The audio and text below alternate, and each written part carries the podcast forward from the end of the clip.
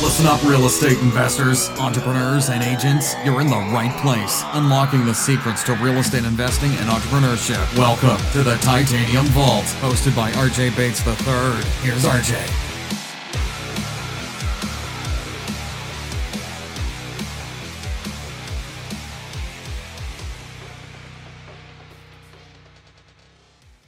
Hey guys, welcome to the Titanium Vault. I'm your host, RJ Bates. Today I'm sitting down with uh, fellow Drip 2020 speaker, Chris Jefferson. How you doing, man? I'm good, brother, man. How are you? Good. Uh, it's finally to. It's nice to to put a voice to the name and uh, you know connect. I know you and I've been friends on Facebook and Instagram for for quite a while, so I'm excited for today's interview and sit down and uh, talk about some deals that you're currently working on and what you're doing in real estate investing. So, for the people that don't know who you are, uh, give them a brief breakdown of what it is that you do in real estate. Yeah, man. I guess a quick breakdown. I'm a you know 12 year veteran, uh, 10 years of making money, right? So there's two years there of uh, being broke, struggling, trying to figure out how to how to do a deal. Right. Uh, but uh, been kind of rolling hard for 10 years. Started out doing wholesaling, took me a couple years obviously to get my first deal like i said you know once i got that first deal you know my goal at the time uh, which you know made a lot of sense in the moment. Uh, in hindsight it's always not the best idea but so i jumped from wholesaling to rehabbing super fast. You know i did a few wholesale deals and then went straight to rehabbing. And this is you know 2010 right? So this is Right. back when you know you wanted to buy five houses you go in the mls and Right. by the end of the day you got five houses right uh, nowadays might take you five months to find a deal on the mls right. uh, so i started out doing a bunch of fix and flip you know we're doing about 20 30 of those a year and uh, transitioned in 2013 into doing new construction and uh, infill development so i still kept doing a lot of fix and flip but i got into uh, infill development because you know deals started to get fewer and farther between right. so, uh, you know, saw abundance of lots down in the city. So we started purchasing some of those, building new construction houses. And uh, so 20, what, 2015, 2016, we've got a big flipping operation. We're doing a lot of properties and uh, start running into cash flow issues, right? Uh, if anybody's ever done a lot of fix and flip, you know, I think at the time we had about 26 active uh, flips and or new new builds. Um, so we're spending, you know, over 200,000 a month just to keep the lights on. Right. Mm-hmm. And, uh, things started getting tight. And I say to my operations manager, I say, Hey, look, man, we, we got to figure out how to come up with, uh, some more monthly revenue. And, uh, we had always done our own, uh, marketing for deals. Right. So we had always done our own marketing, but I only cherry picked what I wanted. Everything else, you know, we just kind of threw it, threw it away. Uh, I just bought the leads that I wanted to buy. So it was easy for us to transition back into doing wholesaling at the time. Yep. Started wholesaling again and uh, worked out really well. We started making a lot of money from it. And uh, I realized pretty fast that, you know, it's taking, you know, 6, 12, 18 months sometimes to build a house or to do a large scale renovation. I, I did renovations where the budgets were over 100,000, right? Gotcha. And uh, we realized pretty fast that, wait, wait a second, you know, we could just wholesale and make the revenue stream that we're looking for. Uh, and what occurred to me, right, is that flipping is for people who can't source their own deals, right? Yep. Um, you know, if you can source your own deals and wholesale them and wholesale those and get good margin, you're already flipping. You don't really need to go into being a rehabber Right. also, right? Uh, and so the goal switched into making a focus on doing wholesaling and then starting to build up more residual income. So I did a apartment development. We did a two million dollar project here in Richmond, uh, where we bought a 23 unit apartment complex. That was back in 2017. Uh, we finished that late last year. So now we've got that rented up. We're looking for some more apartment complexes, and now we've transitioned into doing just a ton of wholesale deals. And uh, we, we've kind of found the fun again, so to speak, Yep. uh, being in the wholesale business. I got you, man. That's a that's an incredible journey going from you know struggling at the beginning, taking two years to get your deal, wholesaling, rehabbing, then development, now back into wholesaling and also doing multifamily. Um, I, I see a lot of people that kind of break out of wholesaling and they want to get into rehabbing or development, something along those lines. From your perspective, looking back at it, what was the mindset that you had that made you want to make that transition from wholesaler to rehabber? What was the mindset there? So, I, so I love that question, right? So at the time, the mindset was, well, hey, you know, to to grow and scale, you know, in your mind, you're like, I got to be a rehabber, right? You know, and so you know, you're trying to transition to that as quickly as possible. What I tell people now is that, you know, wholesaling, right at the end of the day, is the bottom of the totem pole Right. And in, in terms of the real estate hierarchy, you know, you've got rehabbing, you've got landlord, being a landlord, you've got development, builder. Wholesaling is like bottom of the barrel, right?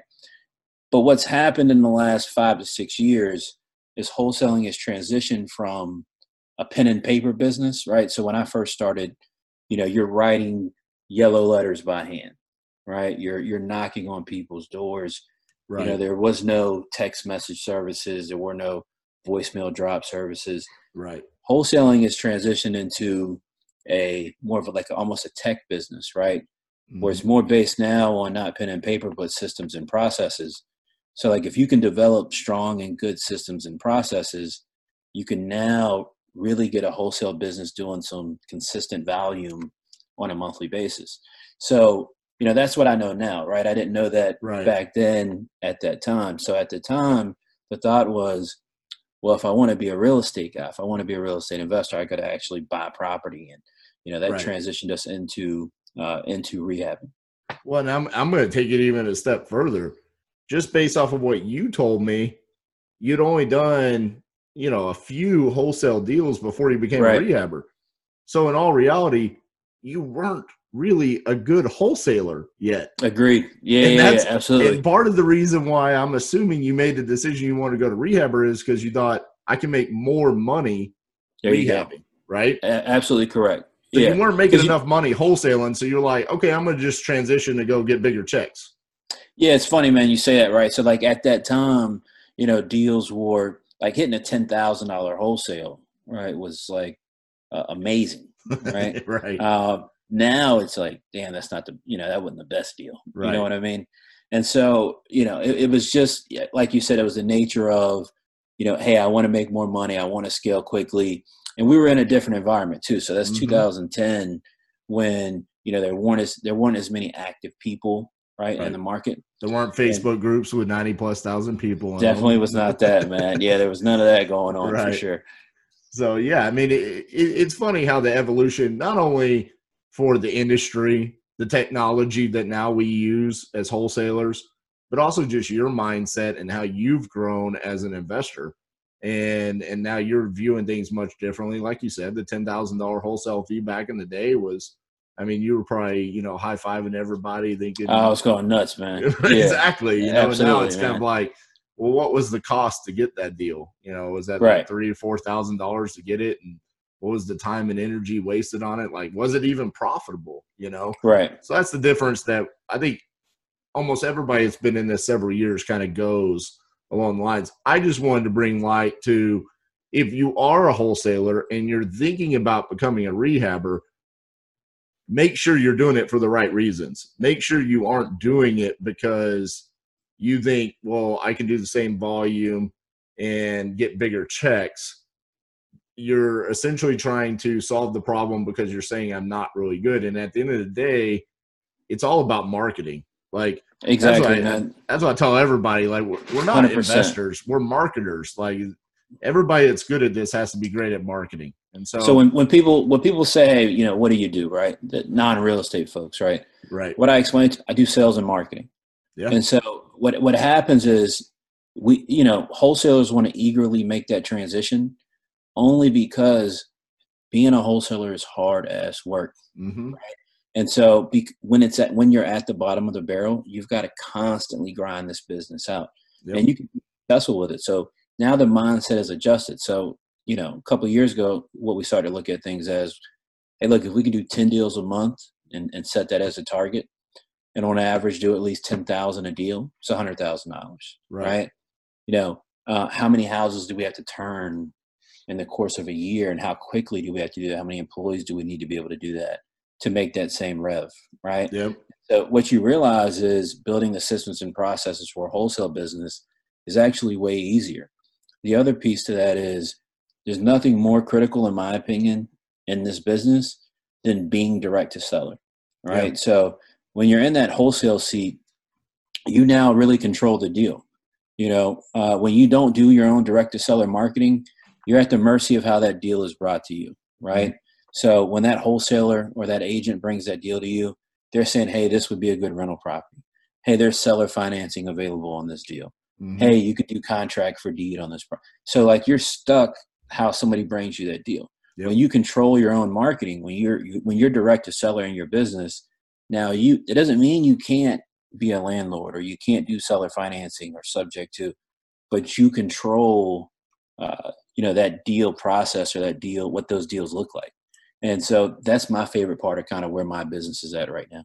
And part of being an entrepreneur is, aren't we all kind of control freaks anyways? Isn't that why oh, we oh, become entrepreneurs? Like hundred percent, man. So we don't want like, anybody else to tell us what to do. Right. So yeah. it's honestly kind of weird. And you brought up a good point about rehabbers. Like I'm not going to say unanimous, unanimously because I've I've interviewed people like Don Costa and Luke Weber that are great rehabbers and they do all of their own marketing and they go direct to seller. But I do know a ton of rehabbers that they're only buying from wholesalers.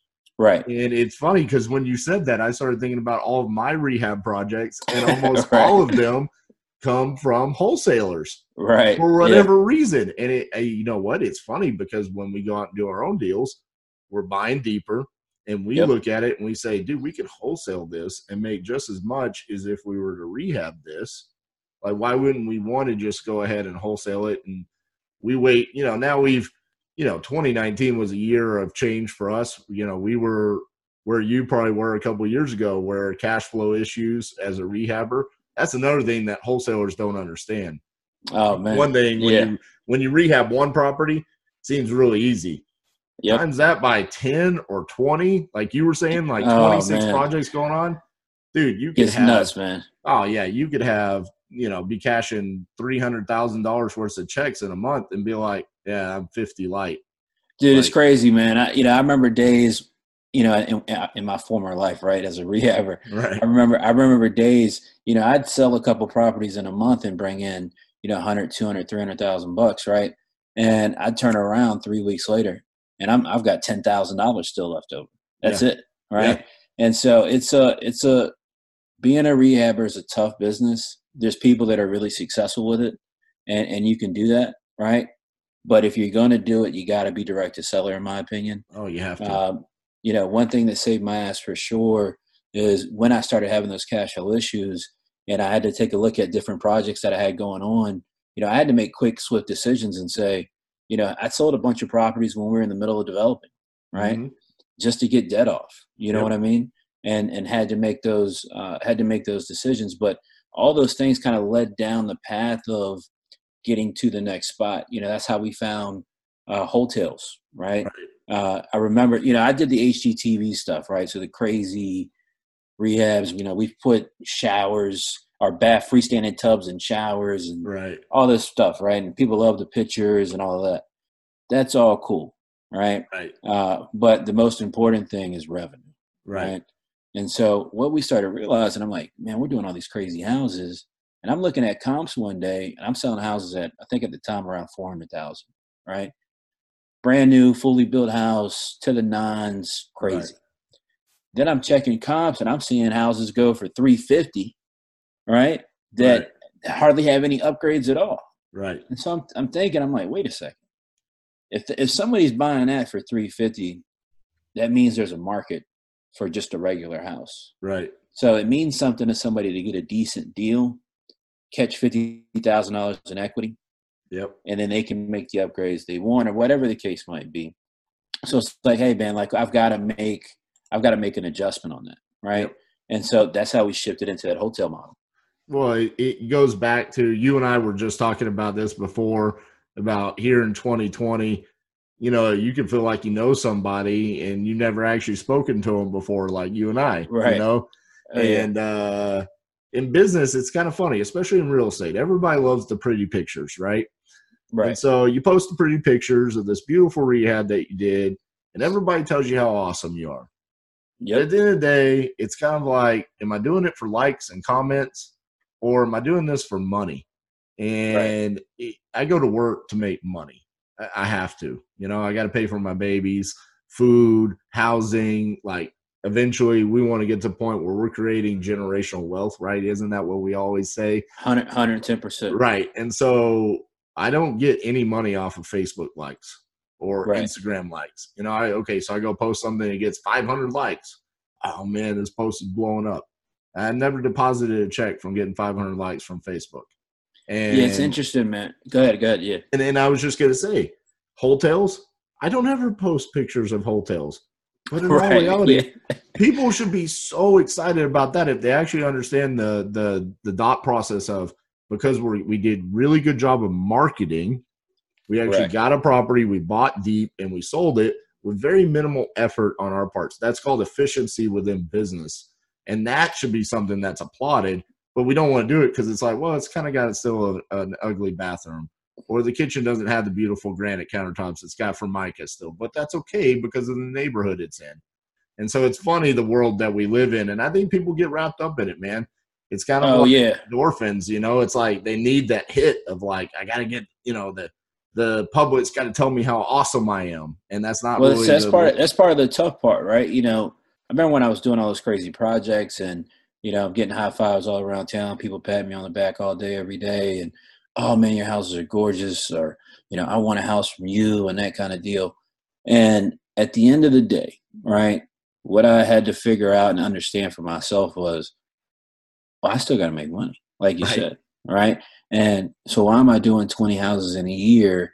And I don't have the money sitting around that I feel like I should have Yep. sitting around.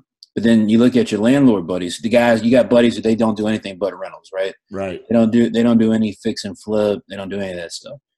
And you look at them and you're like, well, wait a second. So you got 50 doors. I sold all of mine, right? Right. You've got you're sitting on 50 doors, and then you got 10, 15,000 net cash, you know, flow coming in a month. And they're the most I chill, kinda rather that- relaxed oh, guys of all time. Yeah, Nobody's patting them on the you- back, but man, they feel they're just living the life. That's the funny part, right? So, you know, the builder rehabber gets those pats on the back for doing Right. the fancy stuff. You know, they're just doing a regular house, man, and fix it up, get a tenant in, you know, that kind of deal. Yep. And at the end of the day, man, you know, this this business is about making money, right? It's about what's the rate of return, you know, what what equity do you have, and you know, at some point we've you, we've got as as people in this business, we've got to focus on that part of it. Um, you know, I hired some consultants back in 2017 to come in and take a deep dive look at, uh, you know, what my business was doing, right? Right. And uh, you know the Harvard educated guy came in, him and his wife, and they had worked with a lot of big, bigger small businesses in town, and so they came in, and at the time I had a construction business, had my development business, and I had a wholesale business. Okay, and so we're sitting down, first meeting, looking at financials, uh, looking at tax returns, and uh, you know they're asking me like, "Hey, look, you need to shut down your construction business," and I'm like, "Well, why?" Right? And I'm like, "It makes me some extra money every month." Right. So they say, hey, look, this is what I want you to do. I want you to, uh, for the next two weeks before we meet again, I want you to track every day in 30, 15 minute or 30 minute intervals and monitor. Let's look at your time and see where you're contributing your time. So almost all of my time was going to other people's projects, not even my own development projects. Wow. So, you know, my projects are slowing down, right? Because I got somebody I'm doing a renovation for and they're driving by their house and they want to know why a subcontractor isn't there, right? Mhm. So I've got to stop what I'm doing and run over there to deal with that. But here's the funny thing. One thing they said to me in that meeting is they said, Hey, what does this LLC over here do? Right. And I said, Well, hey, that's my wholesale business. I don't need any help from you with that. Right. And so the wife says to me, she says, Well, wait a second. Why are you not doing more wholesaling? And I'm like, Well, what do you mean? And she goes, Hey, look, you got to shut your construction business down and you need to go all in on wholesale. And if that's the return you're getting inside your wholesale business, you need to blow that up. Right. And I looked at the numbers, man, and I was just like, you know what? It makes perfect, perfect sense to go as hard as possible with the wholesale business. And that, and like we've been talking about, that just siphons off and creates everything else for you. And that changed that changed your life right there. You know, that oh, advice. 100%. you know so let's let's talk about some of these deals that you're doing now Uh, what, Absolutely. you know break it down and, and give us some examples of what you're doing now Yeah, man. So we're doing some pretty cool stuff. You know, wholesaling is one of my favorite models right now. Yep. So you know, I'll talk a little bit about that. There's different confusion on what a wholesale deal is. I feel like sometimes. So I'll just say what it is for me. You know, so a wholesale deal for me is a, a property that we acquire direct to seller, one that we actually close on, and we list it on the MLS by either doing a, a minimal amount of work to it, right? So you know, just getting it cleaned up or getting it cleaned out, you know, changing the locks, things of that nature, and or uh, coming in and doing a very light rehab, right? So uh, in my world, that means making it FHA compliant so that it can pass an FHA inspection. So you know, we'll fix the chip paint. If there's any wood issues, we'll fix those. Uh, any you know uh, structural issues or termite damage, that kind of thing. So we've been doing a lot of that. You know, for example, I've got a deal right now that we just got an offer on yesterday, right? So about 30 days or so ago, I bought that property for uh, $77,000. All right. Okay. And uh, it's a nice little rancher, cool little house. So I paid 77000 for it, used private money. Okay. And so now we've uh, gone in, we've cleaned out the property and we've uh, painted the property. That's all we've done. Cleaned it out and painted it. All right. And so we've now got an offer on that property for 122,000. Nice. We listed it for 130 and we ended up getting an offer after about 30 days for 122,000. So that's with we've probably got 1500 bucks in the place, right. right? And so, you know, that's my that's my version of rehabbing these days. There you, You go. know, Hey, Um, you and I are right on the same path right there, man. That's the that's all we want to do. The same thing. Those very minimal rehabs. I don't have a problem with doing flooring if it's needed because Sure. that's like a one two day max in and out. Uh, but really, we try to keep it just like you're doing: minimal rehab, paint, maybe flooring, and a cleanup, and then put it on the market. On that deal, there, you brought up that you want a rehab done to get them up to FHA compliance, right? right. how are you dealing with the 90 day FHA guidelines when you are trying to sell it? I mean, you pretty much just can't accept the FHA offers, So- right? Yeah, it's a great question, man. So here, here's what I do on my wholetail deals. So uh, for the first 60 days, and we haven't ran into this issue yet, but Right. for the first 60 days, we put in the agent remarks on the listing uh, that only are not uh, no FHA financing uh, can be accepted, Right. right? And so you'll still have FHA buyers call, like their agents call and inquire about it, and we'll just explain to them that you know we recently acquired the property, we're looking to turn it around, and you know we don't have the time right now to wait for that 90 day flip rule to expire. And the fallback on that is if we get close to that, then we'll start to entertain. You know, once we hit 60 days on a, a property, if we've got it listed, and again, this hasn't happened yet, so this is just plan in action. If we get to 60 days and a wholetail hasn't sold, then we'll make the transition into taking that off the agent remarks, being willing to accept, uh, you know, some FHA Right. financing on a property. Uh, but what I've found is even if we're not accepting the FHA financing, we want to be FHA compliant because typically that's what buyers are coming in uh, kind of looking for uh, on these wholesale deals, you know, and we sell them as is also. So we don't, uh, if a buyer wants to get a home inspection, you know, we put on the contract the inspection is for informational purposes only, and we don't uh, we don't negotiate repairs or kind of anything of that sort. Right. So I, I'll give you a little bit of what we do there. Um, Sure. My partner Cassie, she's a licensed realtor, so we list everything in house. Anytime we have a showing, Cassie immediately calls the realtor, kind of just briefly ask about the buyer, what kind of financing, things along those lines. We don't put it in the remarks because we don't want to scare them away. And what they'll do is, is if they say, okay, this is an FHA buyer, at that point in time, we don't want to waste their time. So we'll tell them Right. up front, like, hey, um, you know, we're still 45 days away from before we could accept an FHA offer. But if your buyer is willing to meet with our loan officer, we do have some other loans that they offer that could work for the FHA buyer. So if it's a, the perfect house for them, and what our loan officer does, remember, we're at the peak of our market, right? Like I think everybody kind of understands. So I kind of I wasn't in real estate back in 2005, six, and seven, but from what I hear, it was pretty damn crazy when it came to lending, right? right. Oh yeah. And we're starting to see some of those crazy loans come back. Absolutely. So our loan officers have these what they refer to as creative loans that they can offer to people. So we've actually converted FHA buyers to a conventional loan with a very low down payment, and it worked out perfect. So I like that. Yeah. yeah, so That's pretty sweet. so that's just us making a connection with our mortgage loan officer. And then obviously, because we are the realtor ourselves, or I shouldn't say that Cassie is the realtor, Sure. um, we have that direct communication. We're in control of it. And it's just allowed us to sell deals to, I mean, it's minimizing holding costs. You know, I, I think we probably still would have gotten an offer on the house, but those Sure. were the people that wanted it that day. So even if it saved us a week or two weeks, hey, that adds up and over the course of time. Yeah, no, I agree, man. So, and, and I like that a lot. One thing that we do kind of similar to that. So the the offer that I got yesterday. So we're doing this on that particular offer. hmm So we've gotten them to switch to conventional financing. Yep. The issue for them is that the down payment is more than it is with FHA, right? Yep. So what we've done is we've increased the purchase price on the property, and then we're going to give them uh, cash them back Right. some money Like off a of seller purchase price. concession. Exactly. Yeah. Right. Um, that helps them with that increase in in cost when you got somebody that w- really wants that particular property. Absolutely. Yeah. And the only concern there for anybody that's, you know, maybe they're in a situation, the only concern there would be if they're, you know, it doesn't hit appraisal.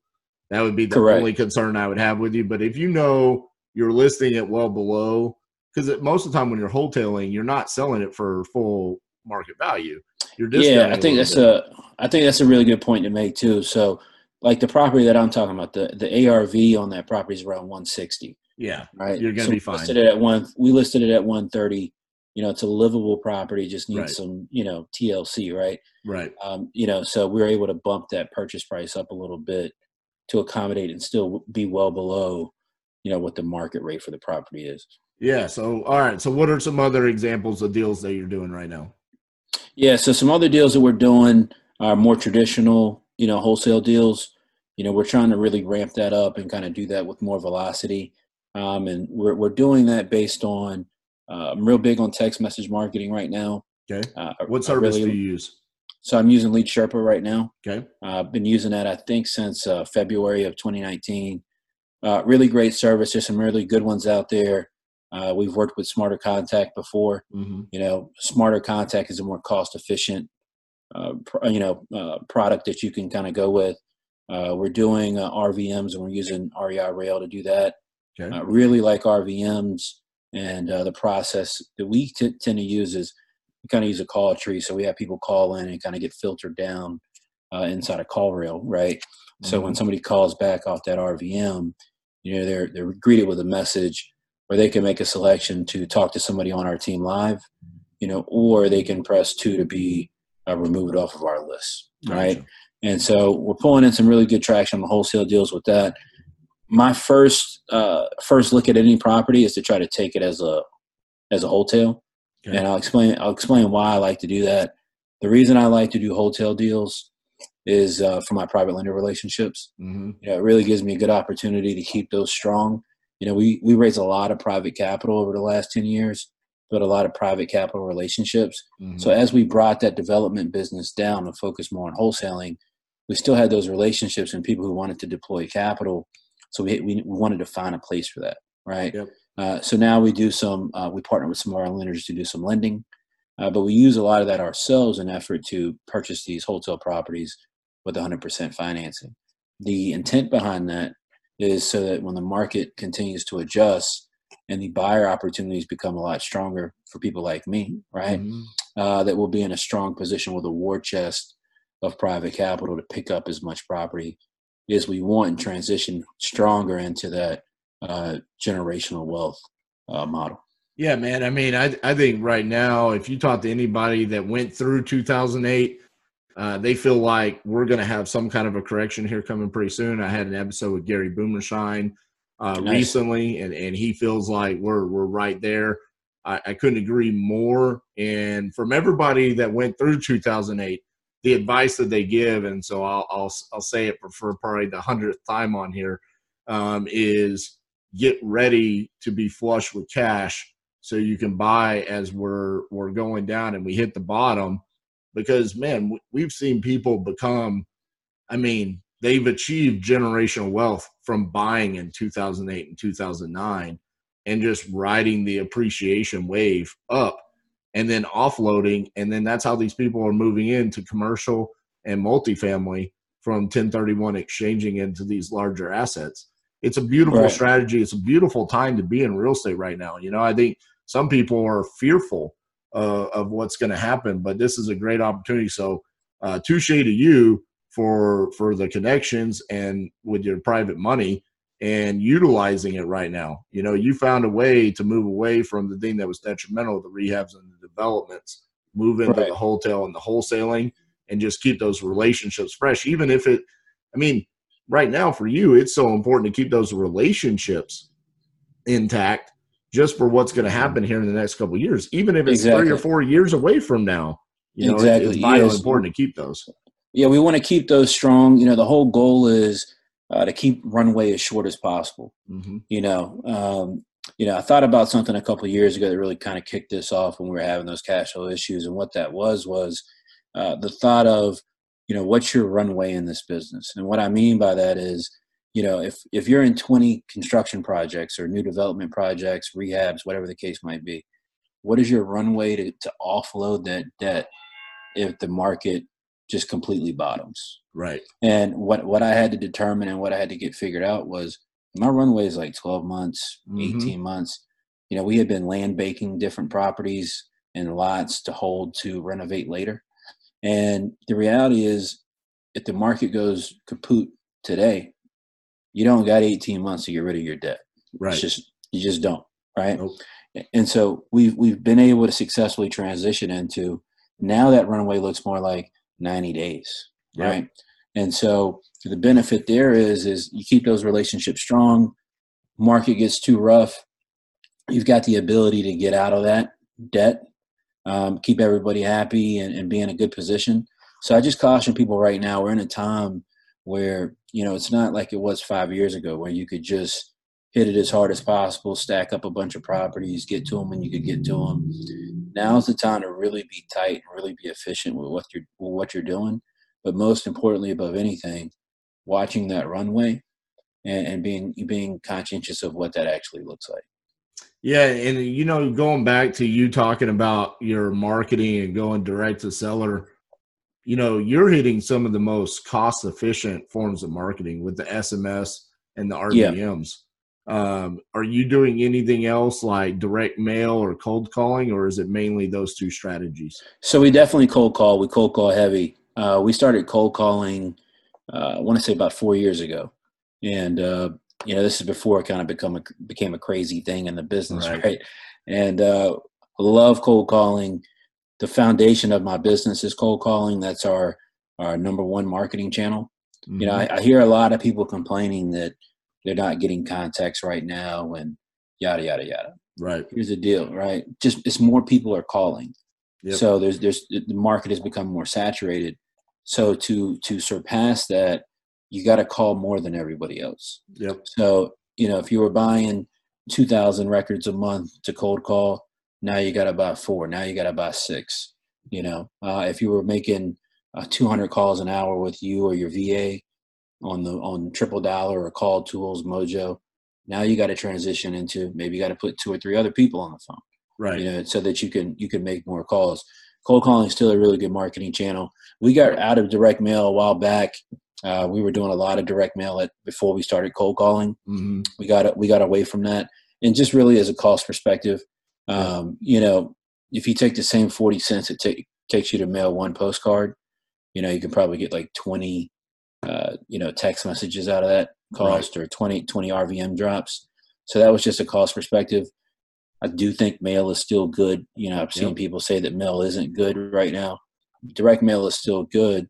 You gotta be you gotta be able to be consistent. Right. And that's with any marketing channel at the end of the day. But you gotta be able to be consistent and you gotta be able to get the marketing out. Yeah. You know. So are you familiar with Brent Daniels? I am. Yeah. Okay. So Mr. TTP. He he came on to uh, uh, Next Level Flipping, Rising Stars Group, our online mastermind, and uh, I want to share a, a, couple of nuggets that he gave us um, in, the group. Uh, so if you made it this far in the episode, uh, congrats! You're going to get to see a behind the scenes uh, some, some nuggets from Mr. TTP um, talking about cold calling. I found this very interesting because Brent, for you that don't know, TTP stands for Talk to People, and his whole platform is basically on cold calling, but right. also just getting out there and talking to people. And one of the things he said when he was talking about cold calling was in 2020, door knocking is going to become more important than it ever has in the past. Agree 100%. Because of the amount of people that are cold calling. I agree with that. I mean, when he said that, that was that was eye opening. You know, this is a guy that's literally built his whole platform on cold calling, and he's saying, "Hey, buckle down." 2020 door knocking, getting out there in front of their faces is going to be very important. And it's like you said, man, it's just because it's saturated. Um, everybody's having to buy more data. That's only going to become worse, you know, with right. SMS and RVM. Now it's like, dude, we use data in every possible way we can. We're going to voicemail you. We're going to call you. right. We're going to text you. Like, yep. I mean, it, it's in, it's insane. We're even now doing. Uh, I've had several guests on here say they're doing email marketing. Right, uh, I've heard people talking about that. Yeah, yeah. you know, so I haven't like, done it yet, but I know people are doing it. I it literally, I think it was Scott Bowers. It was a couple episodes ago, and I was like, "Is it working?" And he's like, "Yeah," and I'm like, "Oh my god, I got to check yeah. that out." Right, right, yeah. right exactly. Yeah, we're, we're we're in this interesting space where the the data is more critical than anything else. Yep.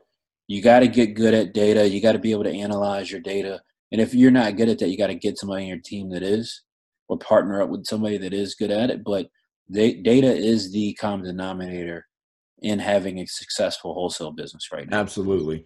And so I, I want to ask you a question about your acquisitions, but one last little nugget from from Brent yeah. Daniels. Um, he ended the, the the our little interview. You know, it's a live Q and A session, so everybody had a chance to ask Brent whatever they wanted. And my final question to him was, "Is hey, what's your what's your best advice that you would give to people that are newer in this industry are, or doing 25 or less deals a year?" And he said, first and foremost, make sure that you keep as much money for yourself and for your family as possible. And that's how he ended the interview take that for what you want. Uh, Brent is a very successful man in this industry. Um, so just take that for what you will. Uh, absolutely, but, man. Yeah. So I, I found that to be very enlightening to hear from someone in, in his position. Um, and, and I just wanted to share that with you guys because you brought up cold calling and reminded me of it. Um, as far as acquisitions goes for you, you're, you're sending texts, you're sending RVMs, you're you're obviously at that point in time getting in contact either with through to that through text or on the phone. Are you scheduling appointments or are you trying to uh, contract it right there on the phone? Great question, right? So we try to contract over the phone. Uh, that's been our model for a couple of years now. Uh, we make our offer on our first initial contact with a seller. There you go. And uh, you know what? Here's what I personally believe in. We've got it written on a whiteboard in the office. You know, speed is life.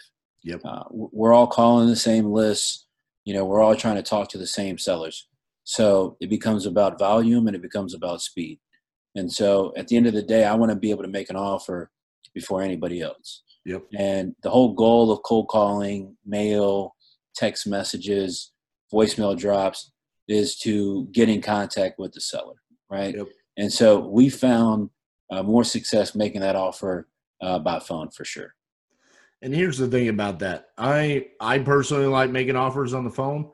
I also think it's important to analyze the seller and kind of get a read from them.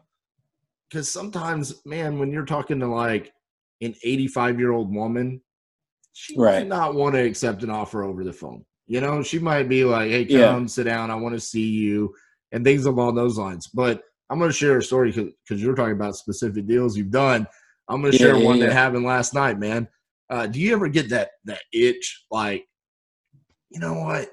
Not enough happened today. I'm gonna send out like hundred text messages myself. Do you ever do oh, that? Yeah, I almost had that same issue this morning. yeah. So so that was me last night, man. I mean, I'm this is like five thirty. I, I I usually leave the office somewhere between six to seven. Okay, this is five thirty, and I'm pretty much done. And I'm like, ah, but we didn't we didn't get any appointments today. We didn't Right. lead. It was kind of like the the morale was down, and so I was like, all right, I'm gonna. I refreshed an old data list. I didn't want to take it from the from the people, right? So I went and Sure. refreshed old data, and I sent out 260 texts. Now, most of them got ignored because it was really old data, but I got one that said, Can you call me now? So this immediately led me to believe this person is highly motivated, right? And Oh, they yeah. want to move fast. Call me now. So we get on the phone. We have a five minute conversation. She's like, Vacant house. I need to sell. Got to pay my property taxes. So property taxes in, in Texas are due in January 31st.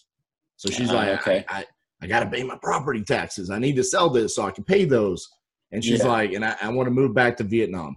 So these are, she told us everything. So I was leaving, right? Like I was going home. I was going to go home, see my babies, eat dinner. yeah. But she's like, house is vacant. There's a lockbox on it. Here's the lockbox code. I need to sell. So I went home and I kissed my babies good night. And I said, Dad has got to go buy a house. I'm sorry, but I, I got to go. Like the seller Yeah. wants it now. We went out there. I drove an hour and 10 minutes to the house. I walked it. She had told us on a separate phone call when we were calling her on the way. Uh, she said, Hey, don't worry. Call me anytime. I only sleep three hours a night.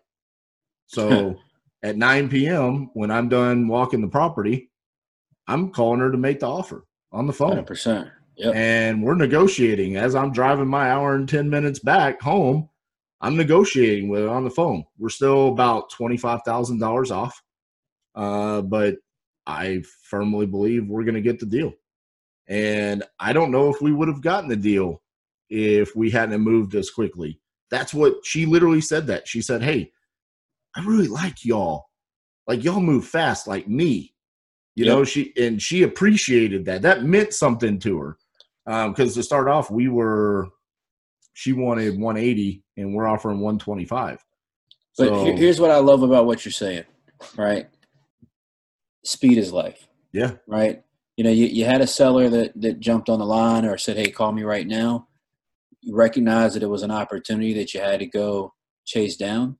And and that's also what I was talking about. And I, I like that you said that, that piece about, you know, going home and kissing your babies and, and having to go look at a house and drive an hour and 10 minutes. It's, it's, it's not that we want to do that No, right? We'd much rather stay at home, spend time with our family, relax. But and that's what I mean when I say wholesaling is a grinded out business. Being Mhm. direct to seller is a grinded out business. So you knew, hey, look, I got to go grind this thing out, Yep. right? And the the important piece in that that I think some people miss is when you when you're having those conversational cues and or clues and a, seller is is moving aggressively, you have to match their intensity in that mm-hmm. conversation and you got to get that offer out quickly because if you didn't get an offer to that seller if it was oh well i got to go and i got to look at the repairs oh i got to go look at some comps i'll call you tomorrow morning Right. she could have been calling somebody else right and uh, that could potentially be an opportunity that you didn't have to build more rapport and, and kind of extend that negotiation conversation She said it to us four or five times. I get calls all the time. She owns Right. it free and clear. So she's getting hammered. A Right. free and clear house in a great neighborhood in Dallas. She is getting hammered with oh calls, yeah texts, voicemails, everything. She's wanting to work with us. She said, I don't know why, but I, I gotta sell this house to y'all. We got we gotta find the middle ground here. there you go And every time she says that, she comes down 10K. So I just need her to say it like three more times and we're gonna be where we need get, to be. get, get to that get to that 120 Right, yeah right. man you've So- got to you, you know negotiation and, and i like to make sure that people understand that negotiations aren't quick things all the time no. you know so sometimes you got to massage that out uh, with the seller and, and spend some time getting them to the spot that you want them to be at. You know you don't sure. just put something under contract to have it under contract with the knowing that you can't sell it just to try to renegotiate it later. You know you got to get good at negotiating and and really driving your point home with the seller. And once you find that pain point you'll get to it eventually. You just got to spend some time on it, you know. And and the rapport is critical to keep that connection alive until you get to the to that that common number that you guys need to be at. For sure. So I want to transition this to uh, you and I are both speaking at our our good buddy Antoine Campbell's Yeah, man, I'm super excited man. about it, man. Absolutely. Yeah. So that's in April. Uh, go yeah. on Facebook, just type in Drip 2020 Conference. You'll find it. It's on there um, everywhere. Yeah, it's everywhere, dude. That guy's a great marketer himself. Absolutely. Um, do you know what you're speaking about? So I haven't figured that out yet, but probably wholesaling and, and wholesaling, I'm sure. I got to put something together and uh, and get that ready. you know, I'm fired up, man. We gotta we gotta make sure we get the people the information they need. Oh, for sure, man. I, am super excited about it. Antoine has given uh, us the ability. We're gonna do something pretty cool. Um, uh, yeah, uh, myself, Cassie, and Jamie Woolley, our good friend and partner at Next Level Flipping. Uh, we're gonna do a live Q and A session. Oh, sweet. The three of us are gonna be up there. We're literally gonna open it up where, dude, you can ask us anything you want. I love it. One of us will will know the answer, or if we don't know the answer, we do know the right person to give you the answer. Yep. Um, I think it's going to be a great conference. He's got a just an awesome lineup of speakers. He's got a he's got an all star lineup in there, man. Oh, for sure, man. And uh, I don't know how big it's going to get. I think I saw a post earlier this week. He's, he's announcing like four or five more people. Yeah, he uh, said he might add a day. There you go. He's to have to, man. He's got yeah. so many people. Uh, but I but I actually got to meet Antoine at Wholesaling here in Houston, and uh, man, it just what an amazing guy. Him and his wife, and uh, yeah, they're the best man. So uh, the the tickets are super affordable. I think it's going to be highly informative. So if you enjoyed what you saw today between me and Chris, I think this is pretty much how it's going to go down. We're going to be accessible, all the speakers. I mean, are you going to be there for all the days? I'm all, I'm there the whole time, man. I, I, I like how you said that, man uh, it's it's good for people to know we're accessible. Yeah. You know, uh, you know, I'm, i know you get DMs all the time. I get them all the time. You know, you can't you can't get to everyone, right? right. Um, but going to these events is so important, right? Right. You know, for the past ten years, I've I've invested in my education. I've made sure that I've gone to masterminds. I've made sure that I've went to events. That's how I've built a lot of relationships that I have in the industry. I've done a lot of business with people that I've met at these events. You got to come out. You got to go to these things because if you don't, people don't know who you are, right? Well, and I've um, said it, man. Majority of my private money has come from masterminds and events like this. My, mine too. Mine too. 100 percent. So for the people all my that private money right now. like, "Hey, Chris, how did you raise all that private capital?" Well, there you go. Going There's to events. Going go to, to events, events like this, man, and get out there. Uh, the, the and the gold is not sometimes with the event and the speakers. It's right. The the dinners and the lunches and the breaks and the people that you're with and how you carry yourself and man, it's it's just they're so powerful, you know. yeah, if you can if you can pay a couple of hundred bucks, and I, I think Antoine's even got uh, you know he'll help you out as far as payment plan, right? Yeah. Yeah. Not a lot of people do that.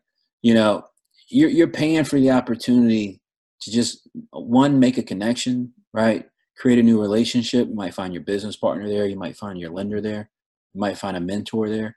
Uh, but but also at the same time, you might just get that aha light bulb moment that completely changes the trajectory of your entire business. Yeah. You know, just within a couple of days. But you got to invest in yourself and uh, and show up for those kind of things. Absolutely, and just like I said, be cognizant of how you carry yourself when you go up to talk to people, make it a reciprocal conversation. Don't go up to Chris and be like, "Hey, Chris, I got this question. I need you to help me." right, where, right. Where you're helping Chris out too, man. I mean, uh, that's that's very important in, in how you carry yourself and and how you build relationships. It's just like any other relationship in your life. So, man, thank you so much for taking the time today, coming on. I know you're a busy guy. Uh, any final thoughts before we sign off here? No, man, it's a pleasure, man. I appreciate you having me on. Like I said, I've been following you for a while. I know we've been friends on Facebook, so I'm glad we had a chance to to talk today. Um, I see you impacting people's lives, man, and doing awesome, awesome stuff. Um, guys, if you want to catch up with me, you can follow me on Instagram uh, at the Chris Jefferson. Again, the Chris Jefferson. You can follow me on Instagram, and I appreciate you having me on, man. Yeah, absolutely. So uh, now it's time that I do my signature sign off. I have multiple people messaging me about this now.